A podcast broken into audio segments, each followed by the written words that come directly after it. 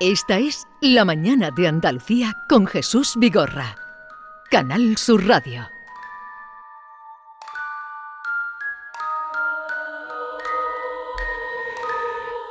Y como es jueves, vamos a la cita con Javier Pérez Campos eh, para hablar de misterios, de lugares que ahora ya fuera de Andalucía nos está abriendo también al mundo. Javier Pérez Campos, buenos días. Hola, muy buenos días, Jesús, ¿cómo estás? días, Javier. ¿Qué tal, Yolanda? Te, te encontramos hoy un poquito Ronco, afónico, ¿no? Sí. Bueno, me pilláis en medio de una investigación. Anoche terminamos muy tarde, de madrugada, hacía mucho frío. En estos sitios a los que yo voy, además, son sitios de monte, boscosos, y es verdad que estoy un poco afectado hoy. Pero La ¿dónde estás? sufre. ¿Dónde estás metido? Bueno, no puedo desvelar mucho, pero es una zona de monte, del norte, hace Sí. frío y, y precisamente el lugar al que yo quiero llevaros hoy es también un lugar boscoso, un lugar donde yo lo pasé francamente mal la vez que estuve. Y creo que es el lugar más lejano, fijaos, donde vamos a estar, donde yo os voy a llevar, porque vamos hasta Japón y vamos a escuchar, si queréis, un tráiler de una película que nos sitúa en ese sitio en el que yo pude pasar varias noches. Pero vamos a dar el título que ha puesto hoy Sí. a la sección Javier Pérez Campos y que es El bosque de los suicidios.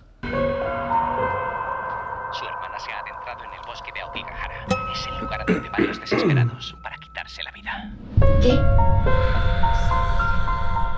Voy para allá, Jess. Estoy buscando a mi hermana. Se ha adentrado en el bosque. Quiero contratar a un guía. No hay guías. Ese bosque es muy peligroso. Allí los espíritus no encuentran descanso. Y regresan. Furiosos. A ver, Javier, ¿dónde nos has llevado? Sitúanos.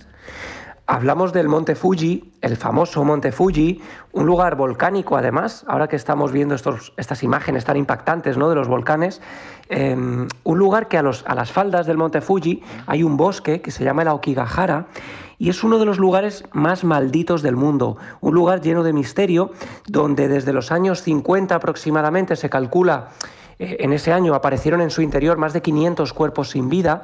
Nadie sabe por qué. La gente empieza a elegir ese lugar como un sitio donde quitarse la vida.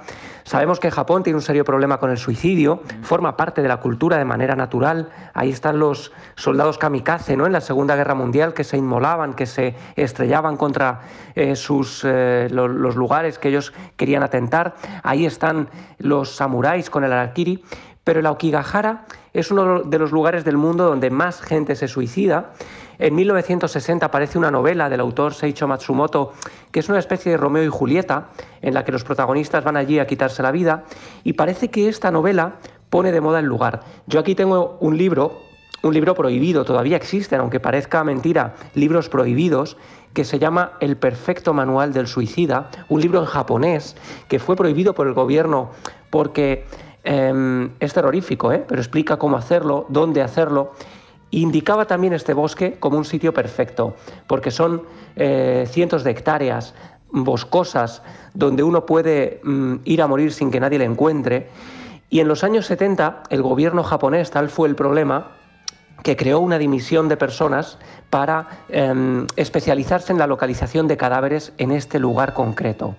Bueno, yo viajé hasta allí no solo por este tema tan macabro, sino porque la cultura japonesa es muy rica en los fantasmas, en los tipos de fantasmas. Esto es muy interesante. Aquí en España el fantasma es un fantasma sin más, ¿no? La persona que ha muerto, que regresa convertida en fantasma. Bueno, pues en Japón existen distintos tipos de fantasma. Están, por ejemplo, las ubume, que son las madres que han muerto durante el parto, eh, los yurei, que son el fantasma clásico, o el yokai, que son algo muy similar a esos fantasmas con el pelo en el rostro, ¿no? Que hemos visto en el cine japonés Sí. y que ha llegado a, a nuestro país.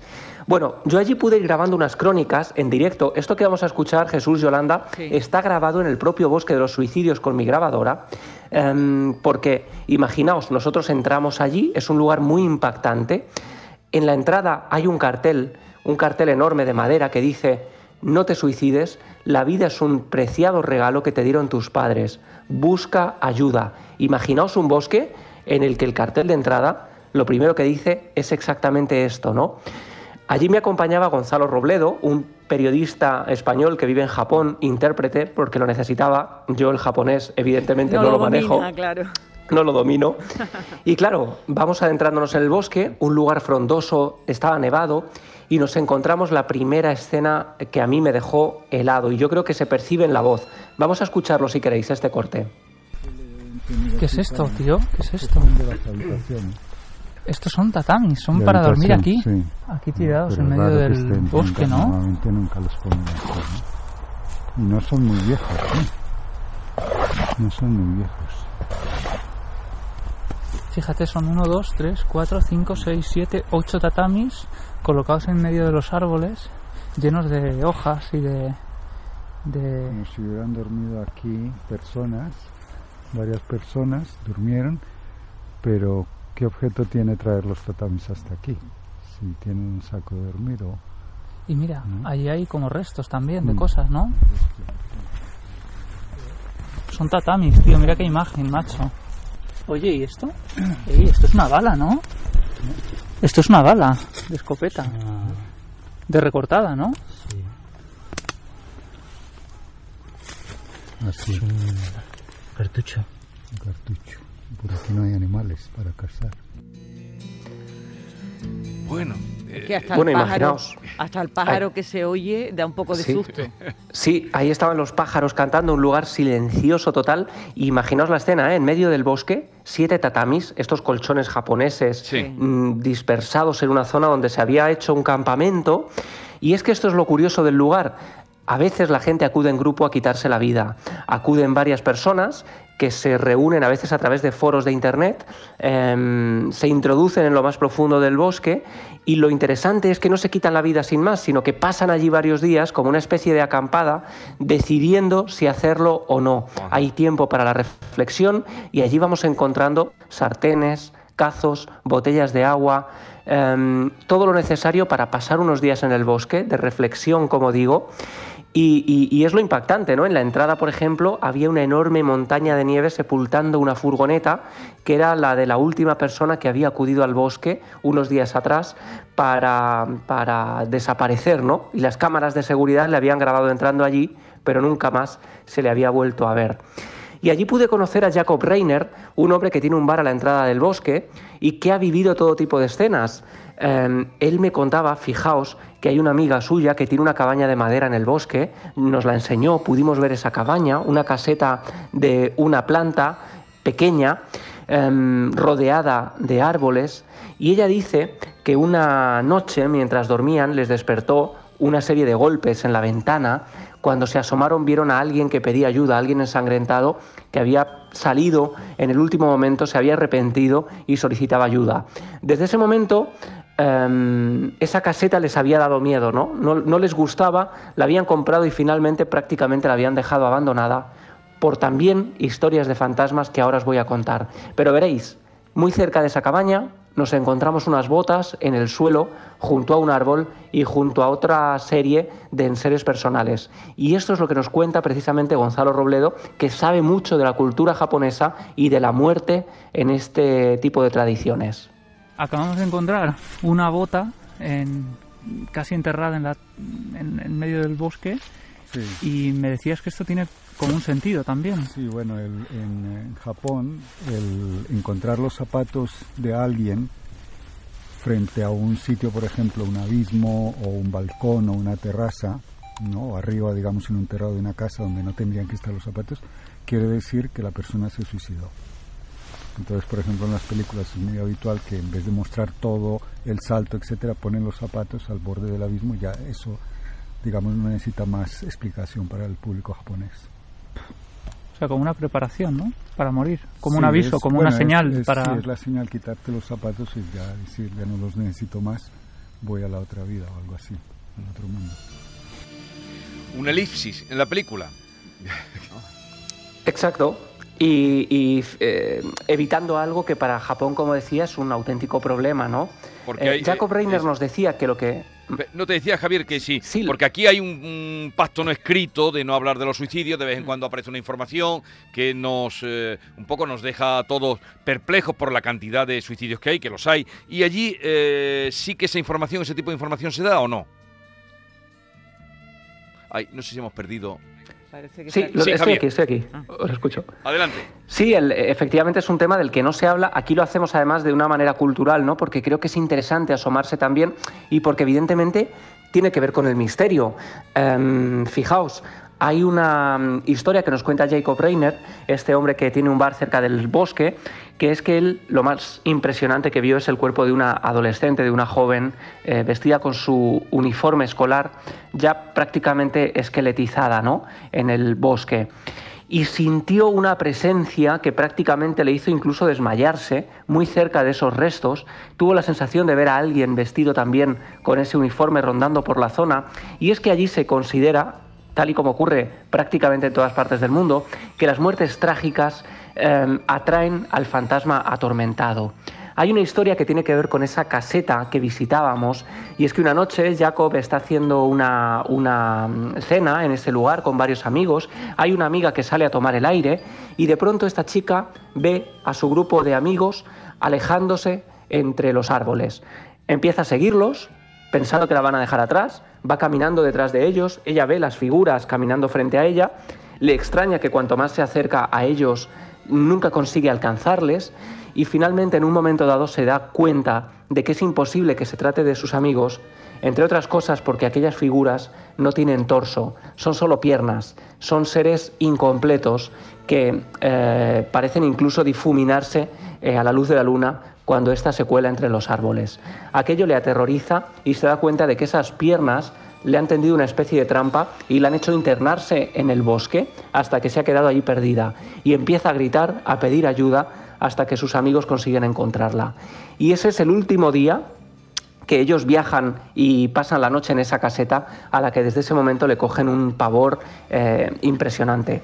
Bueno, yo me adentré en el bosque a solas de noche Llevaba conmigo una cuerda, varios metros de cuerda, que iba atando entre los árboles para luego poder encontrar el camino de vuelta, ¿no? Casi como un qué hilo valor, Qué valor, Javier. Y bueno, estas crónicas están grabadas después en ese, en ese caminar solo en la noche, varios grados bajo cero, hacía mucho frío, y es habitual que la gente que acude a este lugar vaya dejando este, estas cuerdas entre los árboles, porque si al cabo de unos días deciden volver, digamos, a la vida y no acabar allí, van siguiendo ese rastro hasta volver al camino de vuelta, ¿no? Es muy fácil perderse en este lugar. Yo de verdad que sentí miedo eh, por si se rompía la cuerda, porque si allí se rompe la cuerda, a ver cómo encuentras luego de noche, ¿no? en un sitio como este, que es un auténtico laberinto de árboles. Aokigahara significa mar de árboles, por la magnitud del lugar.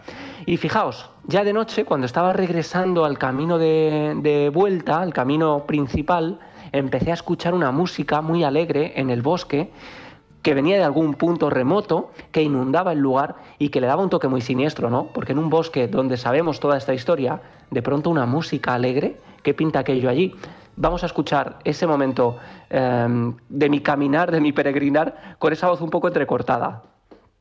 Ahora mismo estoy andando cerca de la salida del bosque y de fondo oiréis una música muy alta está puesta en una casa, una casa completamente solitaria, ya es noche oscura, noche cerrada.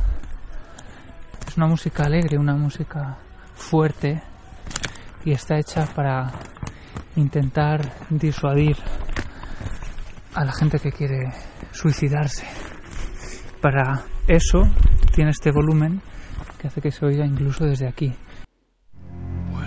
Pero Javier, ¿te puedo hacer una pregunta? Claro, puedes preguntar. Claro, claro. ¿A, ti cómo te da por meterte en esos sitios? Sabiendo además lo que hay allí.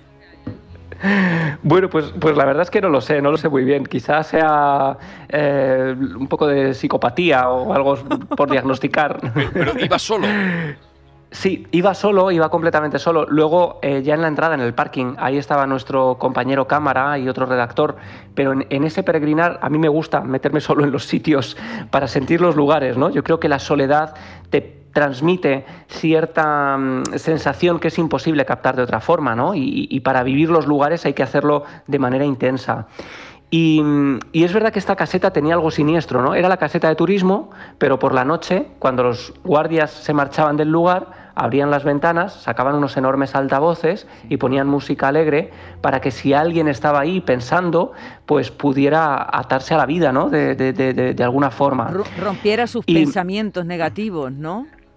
Eso es, eso es. Y claro, es un poco escena de relato de Stephen King, ¿no? esa cabaña en la noche con la música estruendosa, como si fuera una fiesta a la que nadie ha acudido.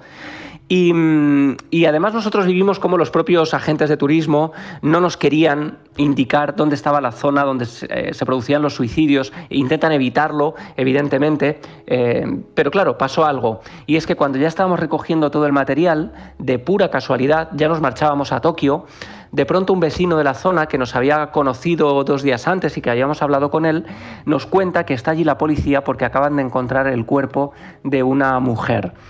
Esto, claro, para nosotros, porque imaginaos, hay imágenes impactantes. Si alguien busca Okigahara, senderistas que encuentran escenas de todo tipo, ¿no? Y nosotros no habíamos visto nada de eso, solo habíamos visto en seres personales. Pero lo que encontramos entonces ya nos dio eh, la certificación de que esto no es una manera de atraer al turismo macabro, el turismo negro, como le llaman, el turismo oscuro. No, no, esto es una pura y cruda realidad. Porque empezamos a seguir a la policía y fuimos testigos de cómo habían levantado un cadáver recién encontrado de una mujer que esa misma mañana había sido vista en entrando en el bosque y había aparecido unas horas más tarde colgada de un árbol. Y allí la sacaban, eh, la llevaban con una, mm, casi con una religiosidad, podríamos decir, porque llevaban el cuerpo entre varios agentes y mm, lo interesante es que allí no se cercó la zona, no mm, se pusieron a investigar el lugar, no, no, simplemente cogieron el cuerpo, se lo llevaron y aquello como si no hubiera pasado absolutamente nada. Y esto ya eh, resulta realmente polémico porque sabemos que allí hay mafias de todo tipo que quién sabe si para evitar que les investiguen se deshacen de los cuerpos también en el interior del bosque, porque el proceder de la policía es simplemente llevárselos y no investigar. Y bueno, pues hay mucho, mucha polémica con este tema, ¿no? Incluso mafias, eh, los yakuza, que acuden allí a robarle a los muertos. Hay personas que acuden al bosque para hacer invocaciones malignas. Se han encontrado tablas de maldición, objetos eh, malditos clavados a los árboles. Es decir, es un sitio donde no solo la muerte tiene que ver, sino también el misterio y cómo algunos intentan atraer a las fuerzas oscuras y negativas de ese lugar. Ese es el bosque de los suicidas en el Monte Fuji. ¿En qué ciudad está? Estamos hablando de un condado muy cerca de, de, la zona de Aokigahara, una zona de lagos, una zona donde además hay un parque de atracciones abandonado que tiene toda una historia que otro día os puedo contar. La verdad es que estuvimos allí varios días en Japón y fue un viaje muy interesante porque es una cultura muy distinta y, y en el fondo los miedos son realmente mm, cercanos, ¿no? Allí hay em, en Tokio edificios de oficinas inmensos y ves a la gente trajeada que sale y que se mm, acerca a los pequeños templos que están localizados en la gran urbe y allí se ponen a rezar, ¿no? Con lo cual es muy interesante ver cómo la modernidad y lo ancestral conviven perfectamente y, os contaré muchas otras historias de este lugar. De ese viaje a Tokio y a Japón. Gracias Javier, un abrazo, cuídate en ese bosque, que no coja frío. Y esa voz. Y luego nos contarás, ya nos contarás cuando se pueda. Ya os contaré lo de este bosque. ¿Qué es lo que este estás investigando? De lugares que no tienen nada que envidiar a esto, ¿eh? un abrazo. Un abrazo, compañeros. Adiós, Javier.